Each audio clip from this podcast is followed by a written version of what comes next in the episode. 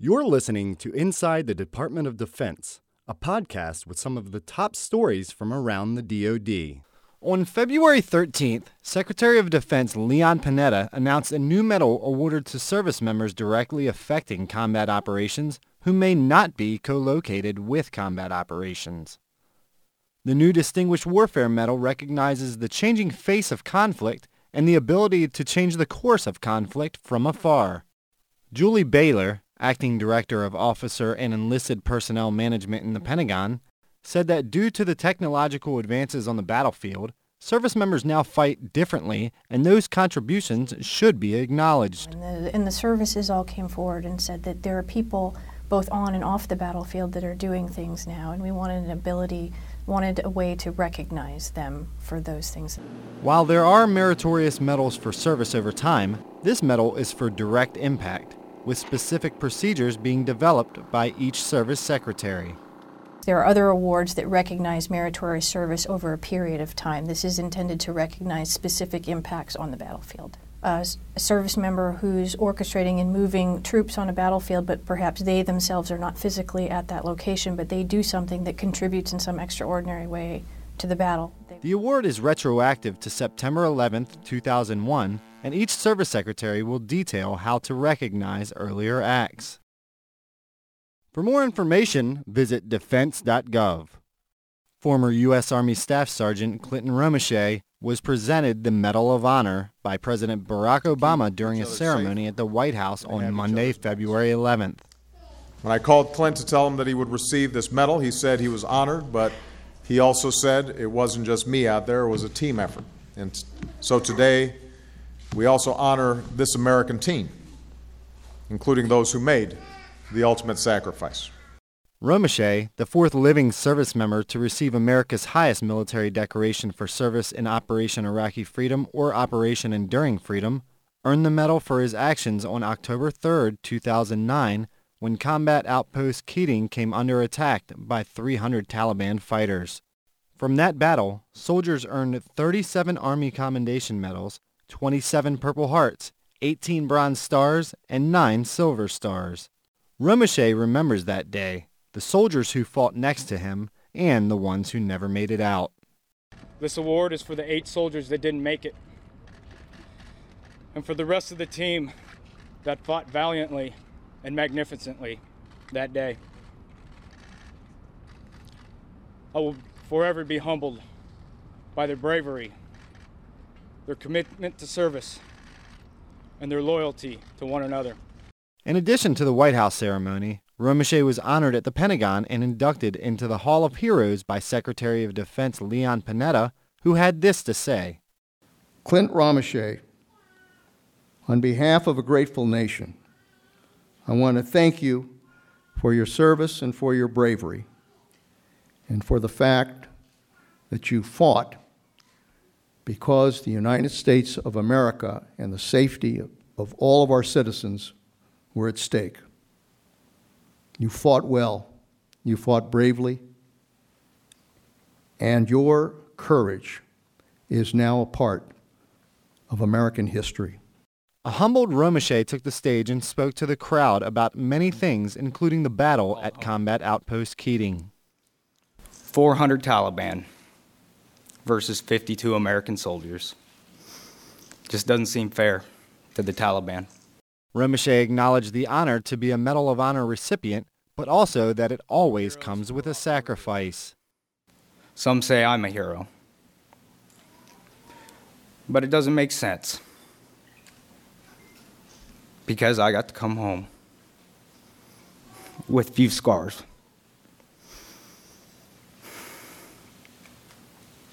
Eight of my friends did not have that fortune. For more information on Clint Romesha, visit defense.gov or army.mil.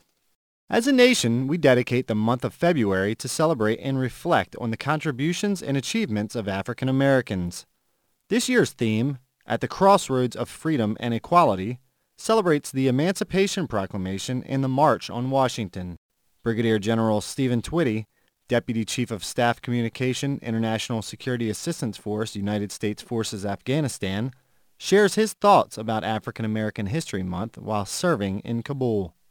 It is an opportunity to celebrate black history, but more importantly, it is an opportunity to celebrate American history. Blacks, they are a large part of American history. You know, whether it be our service in the military, our service in the sciences, medicine, you name it. You know, we've been an integral part of American history.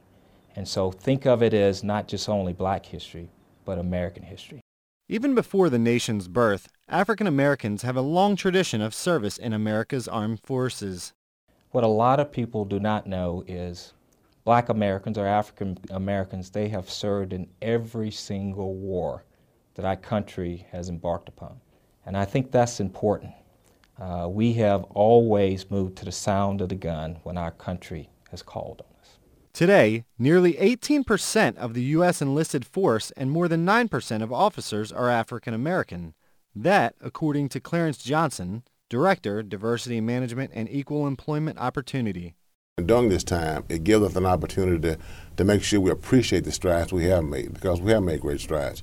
I think we pride ourselves in the fact that DOD, our policies, programs, and the way we execute our mission, we make sure all our individuals are treated with equity, dignity, and respect.